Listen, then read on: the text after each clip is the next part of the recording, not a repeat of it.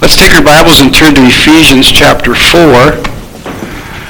I just want to remind you, um, let's see, today's the 23rd. I think elections are just two weeks from this coming Tuesday. And so I encourage you to pray. Um, the law forbids me from endorsing candidates from the pulpit. But I can ask you to pray for the pro-life guys and gals. Um, you've probably seen the smear tactics that are going on, and they're just expressing this shock that there are people crazy enough and absurd enough to call abortion murder, and they even had a teenage girl on a on a on a commercial today. She goes, "Oh, if I happen to get raped, to get pregnant, I'm forced."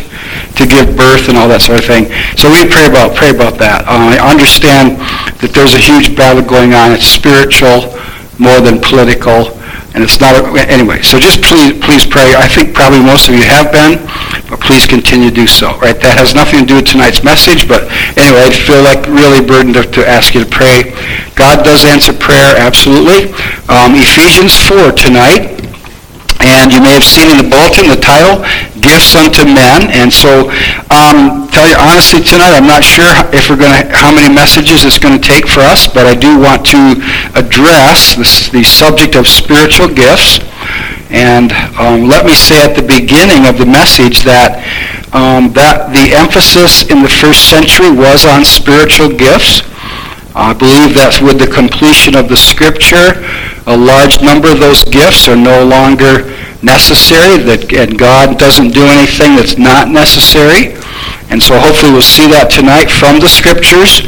And this is one of those areas where we must allow God's word to tell us the truth, all right? And all of the scripture, comparing scripture to scripture. So we're going to do that this evening a little bit, get started. And so Ephesians chapter 4, starting in verse 8. Wherefore he saith, When he ascended up on high, he led captivity captive and gave gifts unto men. Now that he ascended, what is it but that he also descended first into the lower parts of the earth? He that descended is the same also that ascended up far above all heavens, that he might fill all things. And he gave some apostles, and some prophets, and some evangelists, and some pastors and teachers, for the perfecting of the saints, for the work of the ministry, for the edifying of the body of Christ, till we all come in the unity of the faith and of the knowledge of the Son of God, unto a perfect man, unto the measure of the stature of the fullness of Christ, that we henceforth be no more children, tossed to and fro and carried about with every wind of doctrine, by the sleight of men and cunning craftiness whereby they lie in wait to deceive, but speaking the truth in love may grow up into him in all things, which is the head, even Christ, from whom the whole body fitly joined together and compacted by that which every joint supplieth, according to the effectual working in the measure of every part, maketh increase of the body unto the edifying of itself in love. Now that verse 16, basically to boil it down, means that a church is only going to be edified and grow to the point of, of, of which every member contributes. Okay, that's the, that's that all that kind of boiled down is, is saying that. Let's pray. Father in heaven, thank you for the Word of God tonight. And Father, help us to uh, take the Word of God as it is, Lord. I pray for the help of the Holy Spirit in bringing forth some things tonight. It'll probably be a reminder to some and might be new to some and just might be some learning uh, that will occur tonight. I sure hope so uh, by the power of the Holy Spirit. And, and Father, um, help us to realize that everything that calls itself Christian is not necessarily Christian. And everybody who claims to be something doesn't mean that he or she necessarily is what they claim to be. And we, there's a lot of that. Father, as you very well know, there's a lot of that going around. God, help the scriptures to be our rule and the Holy Spirit to be our teacher. And we pray these things in Jesus' name. Amen. Interesting that this verse, chapter 4 of Ephesians, verse 8, is, a, is a, an allusion, an allusion, A-L-L, to a passage in Psalm 68, verse 18. And also to Judges 5:12. Psalm 68:18 is, is especially significant because it prophesied the ascension of Jesus Christ about a thousand years before it happened. About a thousand years before Jesus was even born, Psalm 68 prophesied two great things, that, that Christ would ascend into heaven, and that by doing so, he would make it possible for gifts to be given unto men. Right? And so Paul here in Ephesians 4 relates to that scripture, alludes to that scripture in, a, in introducing this particular section on the subject of spiritual gifts. So he says that he gave gifts unto men. That's the title of tonight's message, Gifts unto Men. The gifts mentioned and in Psalm 68:18 are all re- are referred to by Paul here in chapter 4, verse 11. Now that's not the only gifts. We're going to take this passage tonight, and we're going to take a look at a passage in Corinthians, hopefully, and look at a, a very small list of spiritual gifts. There's more, and we'll look at them, and, and by the help of God, it, it will, hopefully we'll be able to determine which of the gifts were only for the first century, and which of the gifts have carried throughout the church age, the age in which we are living. And it's going to, so we're going to deal with four tonight. Ephesians 4.11 says, And he gave some apostles. That is, he gave some the gift of apostleship, and some the gift of prophet, and some the gift of evangelist, and some the gift of pastor-teacher. Pastors and teachers, all right? And um, so let's just look at these gifts, okay? And that, we're, we're going to do that, and Lord willing, it shouldn't take very long to, uh, to, to uh, define these gifts and even hopefully determine um, if any of these are still in existence, or, or in other words, are still valid for the day in which we live. Now, there are people, if you look around and search out different religions and churches and philosophies and so on today, you will, you will find there are people who claim to be apostles, right? There are people who claim to be prophets. There are people who claim to be evangelists. And if I didn't think they were, they were claiming the right stuff, we wouldn't have them here. We have evangelists from time to time. Practically every year we do. And then there are those who claim to be pastors and teachers. All right, I happen to be one of those who claims that God has given me some, some ability as a pastor and teacher. So let's take a look at these. Let's look at the one, the one, the first one in the list, apostles. The definition of apostle is this. It means one sent, a representative, a messenger, or an envoy. Literally the word, the, the basic definition is one sent. One who is sent out and as a, as a representative. All right? Now, in the New Testament, there are men who are called apostles.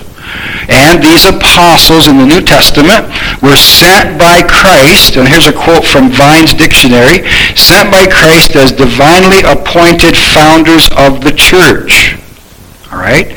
Now, in your minds anyway, Mark, think about Matthew 16, 18. Matthew 16, 18, where about the middle of the verse, Jesus said, Upon this rock I will build my church. All right, so we understand that. Christ promised to build his church. And so we also would under, should understand from the teaching of the New Testament that the church is paramount in the New Testament, All right, The church was instituted about, you know, by Christ, founded by Christ. You know, the Bible says even in a verse in Acts that he, he, he gave his blood for the church. He purchased with his own blood. So the church is very important. All right. Now, you probably just think about this too. In the New Testament, there are two basic usages of the word church. One is the, the spiritual body of Christ. Every Christian, every saved person is part of the spiritual body. We talked about that a little bit a couple weeks ago when we talked about the baptism of the Spirit, that we're baptized into the spiritual body of Christ. Now, some refer to that as the invisible church or the universal church, and it is made up of every believer, whether they're on earth or whether they're in heaven. We're all, we're all part of that spiritual body. But then, the major emphasis in the New Testament is on what's called the visible church or the local church, like this one right here. Churches, all right, made up of believers, all right, literal bodies of believers, all right. So, um, and so the Lord says that the, that the church is where He's working, right? He's working in and through the church, okay. Um, so, the Acts of the Apostles, right? The book of Acts records the Acts of the Apostles as they went out preaching the gospel, establishing churches, ordaining elders, etc., as Christ had ordained. And we need to remember that the church is not an accident, okay? Wherever the apostles went, wherever the in the book of Acts, whether it was whether it was Paul or Peter, they, they, they were the ones that were emphasized the most. But wherever they went, especially Paul, wherever Paul went and preached the gospel, a couple things happened. Three things happened. People were saved. And then, of course, they're baptized. And there were churches established. And so, and it's so easy. I don't know how, you know, nobody should miss that. Because Paul's writings are addressed to churches.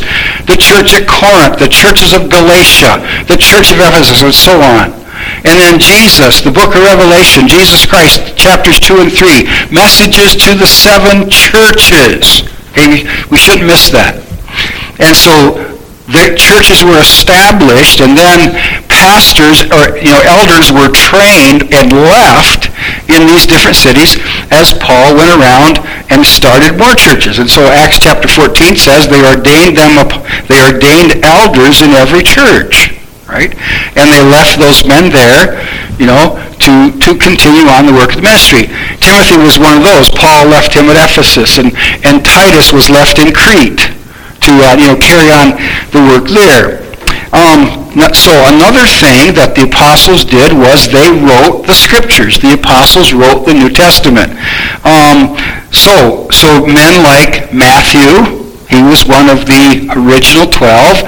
John was one of the original 12. Peter was one of the original 12. And then Paul. And of course, all except Paul were original apostles. And so, um, if I, I, didn't write this down, but if I, if I, I think I have it right, Mark, Luke, and uh, Mark, Luke, and James were the only books of the New Testament that were not written by named apostles right? Now, because the, the, James in who wrote the book of James and Jude, Jude also, James and Jude were half brothers of Jesus. James was not the brother of John. That James was killed by Herod. But the, so the New Testament was written mostly by the apostles or by people who were trained by the apostles. Right? So other than the original 12. We're not going to take time. Um, if you want scripture, I'll give them to you right down. But other than the original 12, you know what I mean by that, right? The ones that Jesus personally called, all right? And of course, Judas, one of them, died. He was a false apostle. And so Matthias is called an apostle in Acts 1.26. He was chosen to take Judas's place. Right? In Acts 14, twice, Barnabas is referred to as an apostle. In Romans 16 and verse 7, Andronicus and Junia were called apostles. They were named apostles. It says they were of note among the apostles. In other words, it means they were famous among. They were, they were of the group known as apostles. In 1 Thessalonians chapter 1, Silas and Timothy are referred to as apostles. Guess what? That's it. That's all. All right? So we have 12. If you count Judas, I don't know if you should count him or not, but that would be 13, 14, 15, 16, 17, 18, 19. So I have maybe 19. Um, I read one commentary that said there are 22, but they didn't give me the, who the 22 were. So, so what, what I'm saying by so that is, of all the thousands that were saved in the first century, this is all that were qualified to be apostles, all right? Now, why was that? Let's turn to Acts chapter 1, all right? Here are the qualifications for an apostle. All right? Again, we have to let the Bible be our guide and our authority.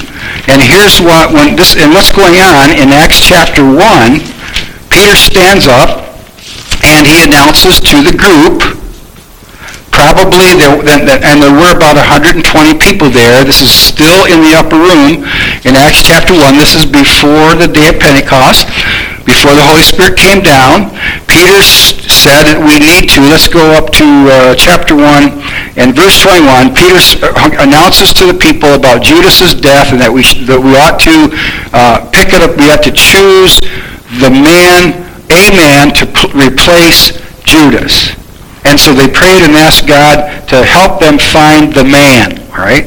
So verse 21, wherefore of these men, all right, number one, an apostle had to be a man. So if you've got any women running around claiming to be apostles, they're, just, they're either liars or they're deceived because all the apostles were men. No women apostles in the Bible, all right? So these men which have, which have companied with us all the time that the Lord Jesus went in and out among us, beginning from the baptism of John until unto the same, the same day that he was taken up from us, must one be ordained to be a witness with us of his resurrection. So, an apostle had to have been alive on the earth and a witness to the, to the, to the baptism of John and to the earthly ministry of Christ and to have been an eyewitness of, of or of, rather, have seen Jesus after his resurrection. All right? So those are very, very strict qualifications. All right? So therefore, there's nobody in this room that could be an apostle. There's only one, two, three, four, five, six, six males, and uh, none of us could be an apostle. I could never be an apostle because I'm not old enough, right? We, we weren't there. I, I do not meet the qualifications, and neither does anybody else who's alive today. So let me say this kindly. Anybody who claims to be an apostle is either deceived or lying or both, right? There are no apostles today.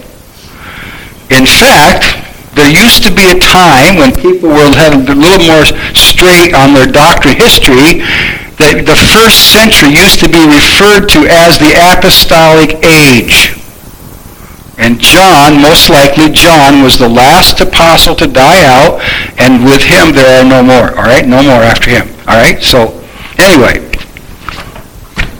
let's take a look at prophets. How about prophets? Um, in Ephesians chapter 4, it says there God gave some prophets. That is the gift of being a prophet. All right? So that was the gift. Those are the gifts that, that the Lord gave. Now let's see. Ephesians 4 again, prophets. He gave some apostles and some prophets. Now, what is a prophet? The word that's translated prophet, both in the Old Testament, the Old Testament Hebrew, New Testament Greek, they both have a very basic definition. Here it is. One who speaks inspired utterances. Or in other words, words. So in other words, a prophet received revelation from God and proclaimed it. Now notice the definition is really important. A prophet is one who speaks inspired utterances. A prophet is not an inspired speaker. There's a difference, right? Not the prophets were not inspired, the words were inspired, right? The writers of scripture were not inspired. The Bible says the scriptures are inspired. God, what you know what inspired means, right? It means well breathed out. So inspired, given by inspiration of God. The scriptures were God breathed. So God didn't breathe out the prophets; He breathed out the scriptures. Now there, that's an important. There's an important distinction there, because there are there are cults today who claim that their spokespeople are inspired of God, so therefore everything they say is the Word of God. All right? So, and that's just not true because men were not inspired. The words were inspired. Okay, so um, the ministry of a prophet. All right, prophet's ministry basically had two aspects, all, all concerning the Word of God, receiving revelation, giving revelation from God. So, so it included what is known as forthtelling. In other words, a prophet preached God's message for the present telling what the people needed to do, and it involved foretelling, which is God's message about the future. And some of those, sometimes they kind of combine because, you know, God would tell Isaiah, for example, to say something to Israel and tell them if they didn't obey it, then this is what was going to happen. So, but that's basically the ministry of prophet. Forthtelling, giving God's message, and then foretelling, revealing the future. All right? So when we think of prophecy, we think of revealing the future. However, if you were to take a study of three of the, the very famous, the three of the biggest, biggest prophet books, Isaiah, Jeremiah, Ezekiel, you will find out they all three of them preach much more about that day than about the future. But, oh, but, but then again, both are very important. So the same with New Testament prophets. They also received revelation from God, and they gave it. And some of it was for the, for the day, all right? So, anyway, some of it was for the, the days to come, right? Several um, books of the New Testament have some some element of, of futuristic message. Of course, when you get to the book of Revelation, that's almost all future reference. Okay, so look at Ephesians 2.20 concerning the foundation of the church.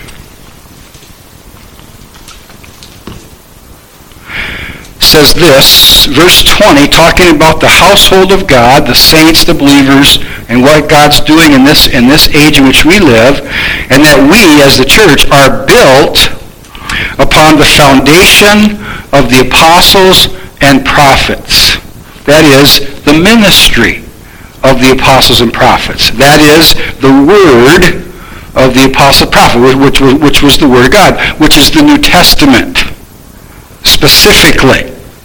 Jesus Christ himself being the chief cornerstone, in whom all the building, he's talking here about a spiritual building, in whom all the building fitly framed together groweth in, unto an holy temple, Lord, in whom we also are built together for an habitation of God through the Spirit.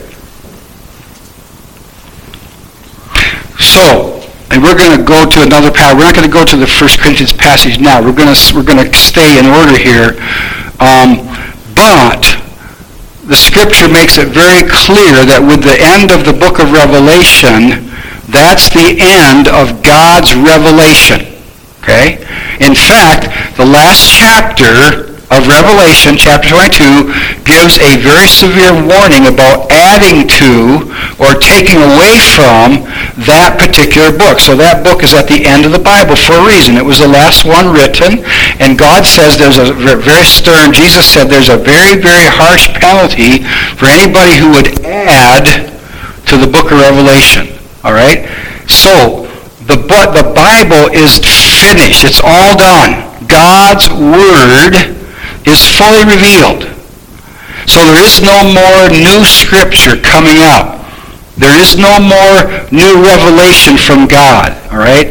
Um, the next revelation will be Jesus Himself coming. Right.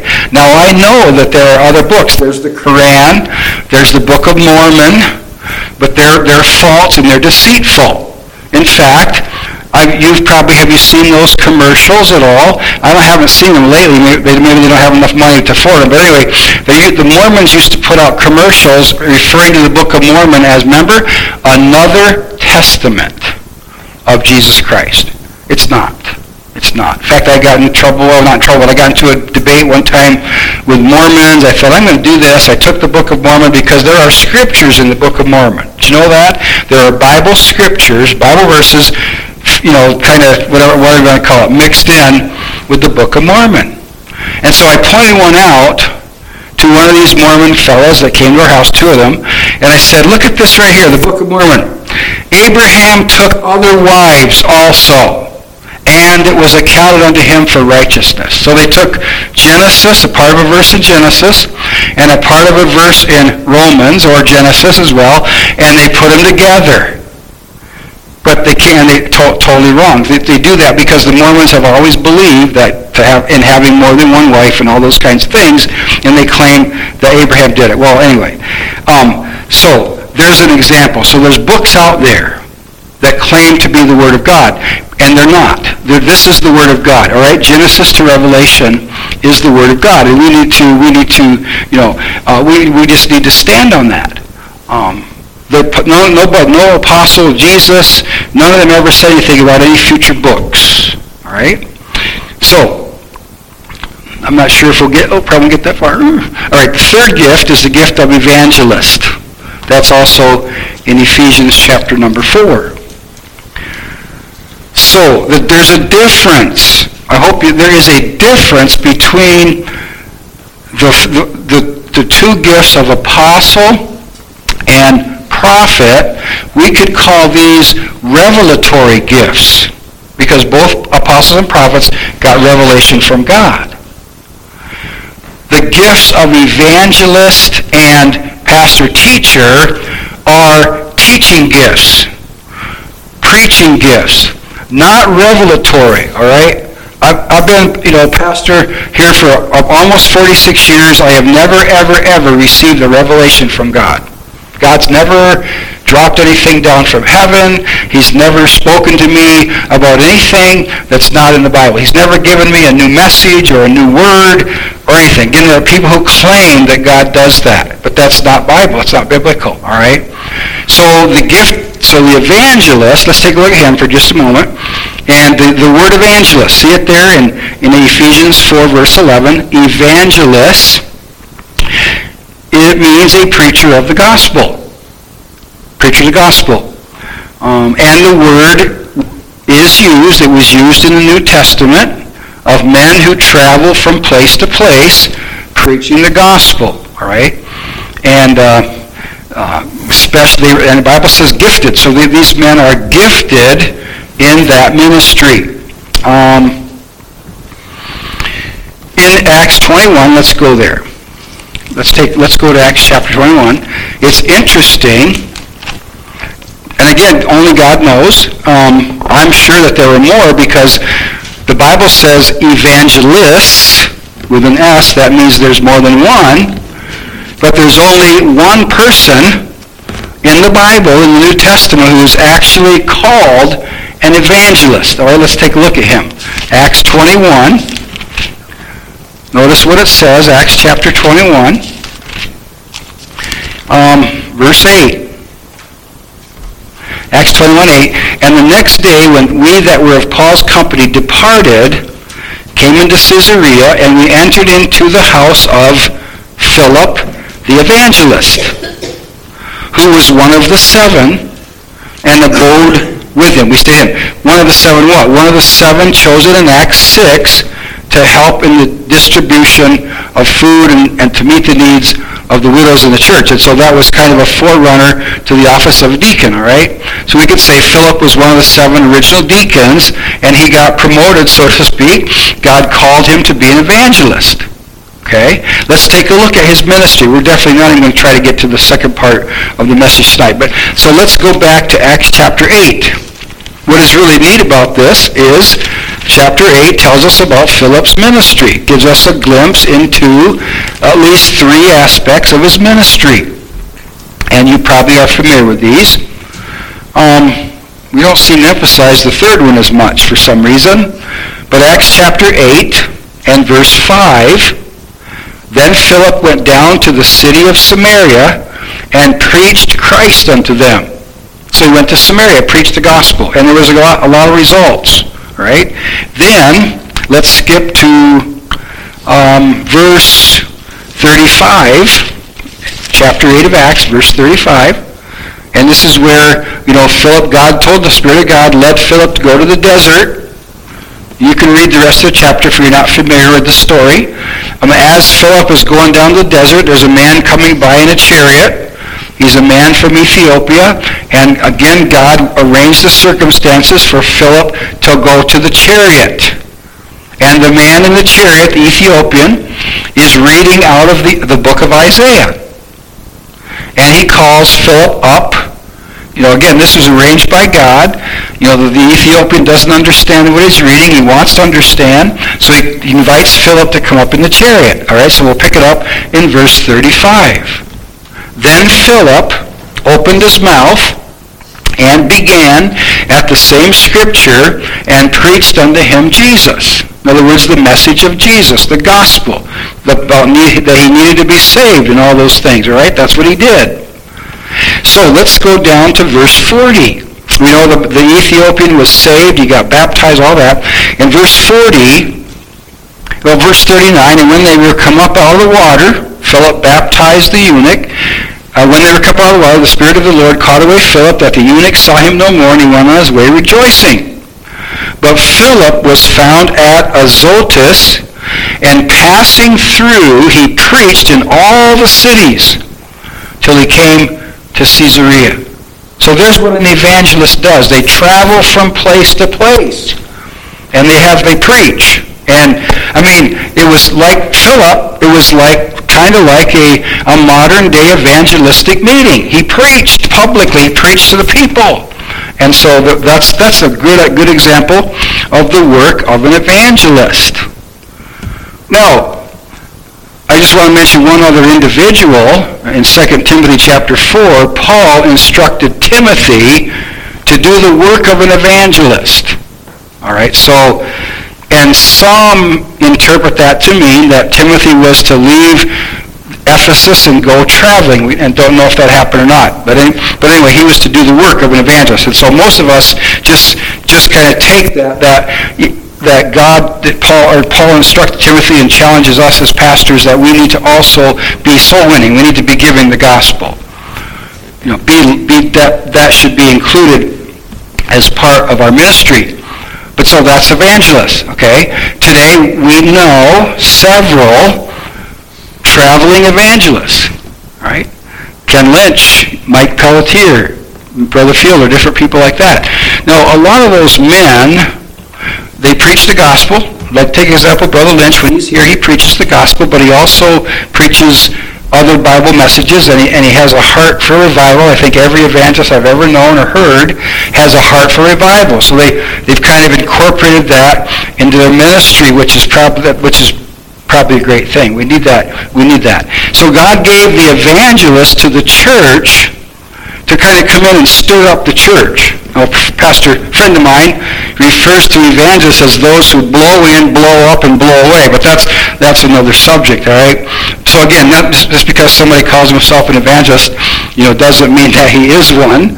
But uh, I don't think I can't. We've never had. I don't think we've ever had anybody over the years that that, that would not fit the, the role of a biblical evangelist. All right. One other thing, let me say this too you don't find the word missionary in the Bible, but most missionaries would fit in the category of evangelists because of what they do. Now, they some of them stay, but really the, the goal of, of missions is for a missionary, like we let's I'll just pull one out of the air. The Accurates down there in Ecuador, their goal is to go to that city of Quito and get church started and help hope and help to train or train a, a, an Ecuadorian to become the pastor, and then they'll move on to another place. That's, that's what biblical missions is all about, and that's what most missionaries that we know and support, that's what they try to do. All right? And um, you know, our dear, our dear friend, our dear brother Jesse, you know, went home to heaven to be with the Lord. And of all the ones we supported, he probably was most active in training men and starting churches. And he has placed, you know, he has sent men all over the, all over Liberia. But that, that's biblical missions. And so they would fall under the category of an evangelist. All right, there's one more. And that's in Ephesians, all right? Chapter 4, and it's pastors and teachers pastors and teachers.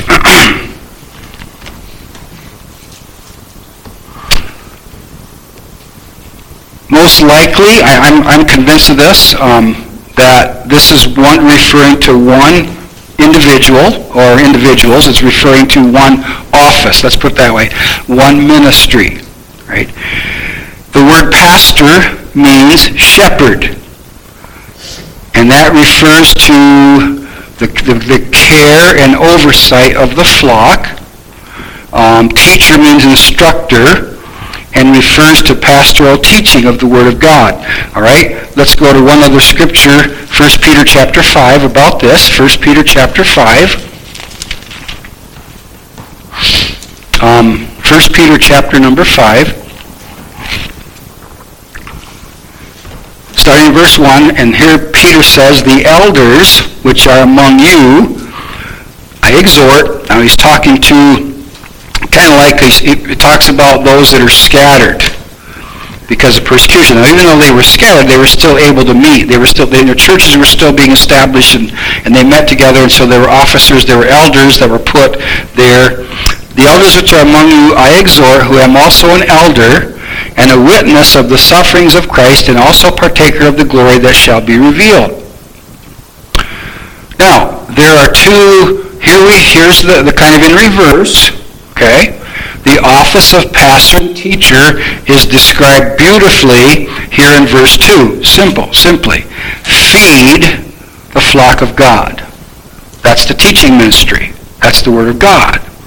Taking the oversight thereof. That's the shepherd. That's the pastoral part. Right? Taking the oversight not by constraint, but willingly, not for filthy lucre, but of ready mind, neither as being lords over God's heritage. All right, so we're not kings, lords, we're not dictators, but being examples um, to the flock.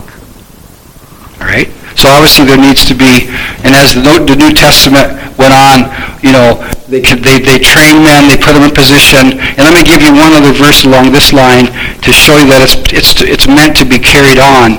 And that's in Timothy, 2 Timothy, um, 2 Timothy chapter 2. And you can see that this, this is to be continued. And it's being continued down to our day. Um, 2 Timothy chapter 2 and verse 2, this is what Paul instructs Timothy, and the things that thou hast heard of me among many witnesses, the same commit thou to faithful men who shall be able to teach others also. Right? So there's that principle of, you know, Timothy was to teach, though, and then they were to teach, and then they were to teach, and was, that's how God intended for the Word of God to be passed from generation to generation. And, and so just being repeated, the process, if you want to call it that, um, being repeated. Now, the purpose of this, we're going to take a look at one verse in Ephesians 4, and then we're then we're done. And then we're going to try, then next Sunday evening, uh, Lord willing, we're going to we'll put it into perspective in 1 Corinthians chapter 13, and I, I hope to show you from the Bible uh, prove, that prove to you that there are certain gifts that no longer are in existence today. If anybody tries to do them, it's a false gift, all right? It's false, all right? But before we do, we're, we're not going to try to get to there tonight. That, that was, that's a whole other message. Um, but Ephesians, um, where am I at? Let's see. Yeah, Ephesians 4, all right? I'll read verse 11, then I'll read verse 12, all right? Now, there are three things in verse 11, or verse 12 rather, that these men are to do. And the apostles did it. And the prophets did it. All right? And evangelists are to do it, and pastor teachers are to do it. What is it? Let's see. He gave some apostles and some prophets and some evangelists and some pastors and teachers three things for the perfecting of the saints. All right, for the perfecting of the saints. The word perfecting there means training and equipping. Saints are believers. Right? So that's the first thing. All right? And the second thing is for the work of the ministry. That is, that's a progression here. So these gifted men in our day, it falls upon the evangelist, but more the bigger the bigger burden, if you want to call it that, the bigger responsibility falls upon the pastor. Because again, evangelists they come and they go somewhere else. The pastor's left behind to continue the ministry, and so he is to perfect the saints. He's to equip the saints, and there's a reason to do that for the work of the ministry. Right? So the saints who are being trained and perfected, they're to do the work of the ministry. You know, not all the work, um, you know, but the pastor has his, his work to do and teachers have their work and, and so on. And that's how it's meant to be. And then it's also the, the third for the edifying of the body of Christ. That is to build building up of the church spiritually. We could call that spiritual growth. That's the, that's the whole purpose. God gave these gifts to men putting them in the ministry to accomplish these things. Okay, and so that's his that's his, God's plan. That's God's plan. That's God's program. And we dare not we dare not change it or alter it or replace it or throw it out or anything like that. We keep doing it. Jesus gave his disciples that that challenge. Go ye therefore and teach all nations, baptizing them in the name of the Father, and of the Son, and of the Holy Ghost, teaching them to observe all things whatsoever I have commanded you. And lo, I'm with you always, even to the end of the world. That is the end of this world as we know it, the end of the age. So there's no stopping. All right, so anyway, there. So next week, Lord willing, next Sunday night, we'll look at what I'm, what I'm calling an important spiritual perspective from the book of 1 Corinthians, all right? Okay, let's pray. Father in heaven, we're thankful for the Word of God tonight. Thank you for the truth of it and this, the clear teaching. And Lord, I pray for continued guidance in this, in this area. Um, it's a controversial one, not because the Bible is not clear about it, but because some have chosen to ignore or change even what the Bible says. And so help us to be faithful, dear Lord. I claim not to be an expert, but I, I just claim, Father, the, the help of God and the help of the Holy Spirit to bring forth these messages, these lessons. And we'll, we'll thank you for all that's accomplished in Jesus' name. Amen. All right, then next Sunday evening we're going to even look more at the importance of the Scripture. All right, but in the meantime, let's take our hymn books. Let me let me make a note to self here where we're going to start. Not that I'd forget anything ever.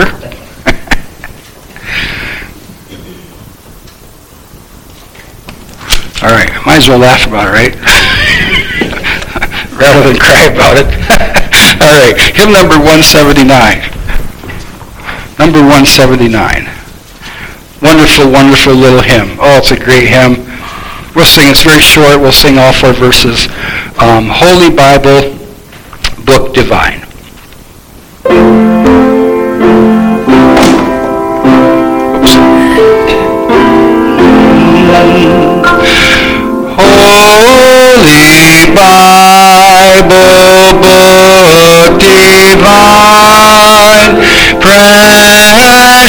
Precious treasure, thou art mine, mine to tell me whence I came, mine to teach me what I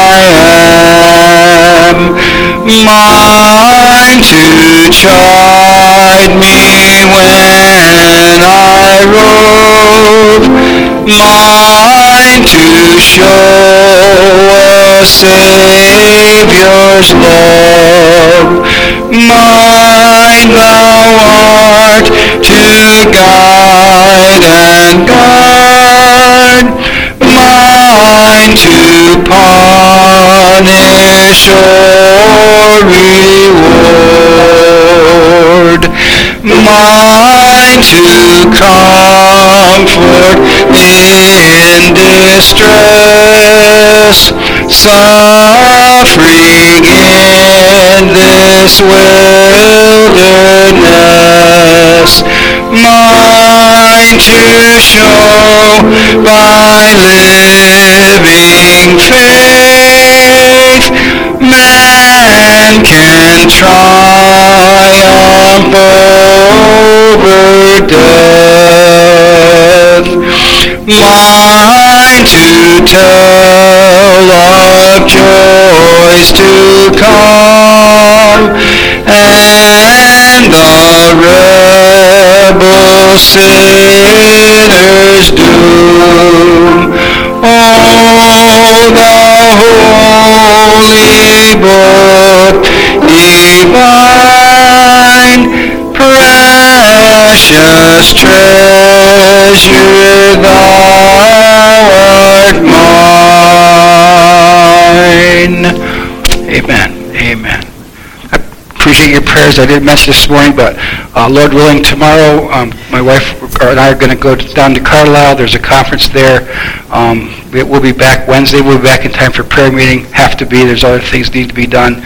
So uh, it's American Council, Christian Churches um, special conference they have every fall. So we'll be leaving sometime tomorrow. Not sure yet when. so a couple of things we have to take care of before we do that. So anyway, appreciate your prayers. Father, thanks so much for this another great day um, here in thy house and for all the privileges that are ours, the blessings, being able to sing the great hymns and to pray to thee and worship thee and, and have our Bibles open and learn from the Word of God. and pray your blessing on everybody as they travel to their homes tonight. Lord God, especially clear the way and keep the deer and stuff away from the roads, we would pray. And, and then, Lord, for the day tomorrow, some going to, back to work, um, be with them, dear Lord, and watch over them. And for Jan and me, as we head to, out to Carlisle sometime in the afternoon, and bless the men and the families that will be gathered there for the conference, and just pray that it would be a time of great blessing and encouragement and strengthening. And we'll thank thee, Lord, and for all these things, we pray in Jesus' name. Amen.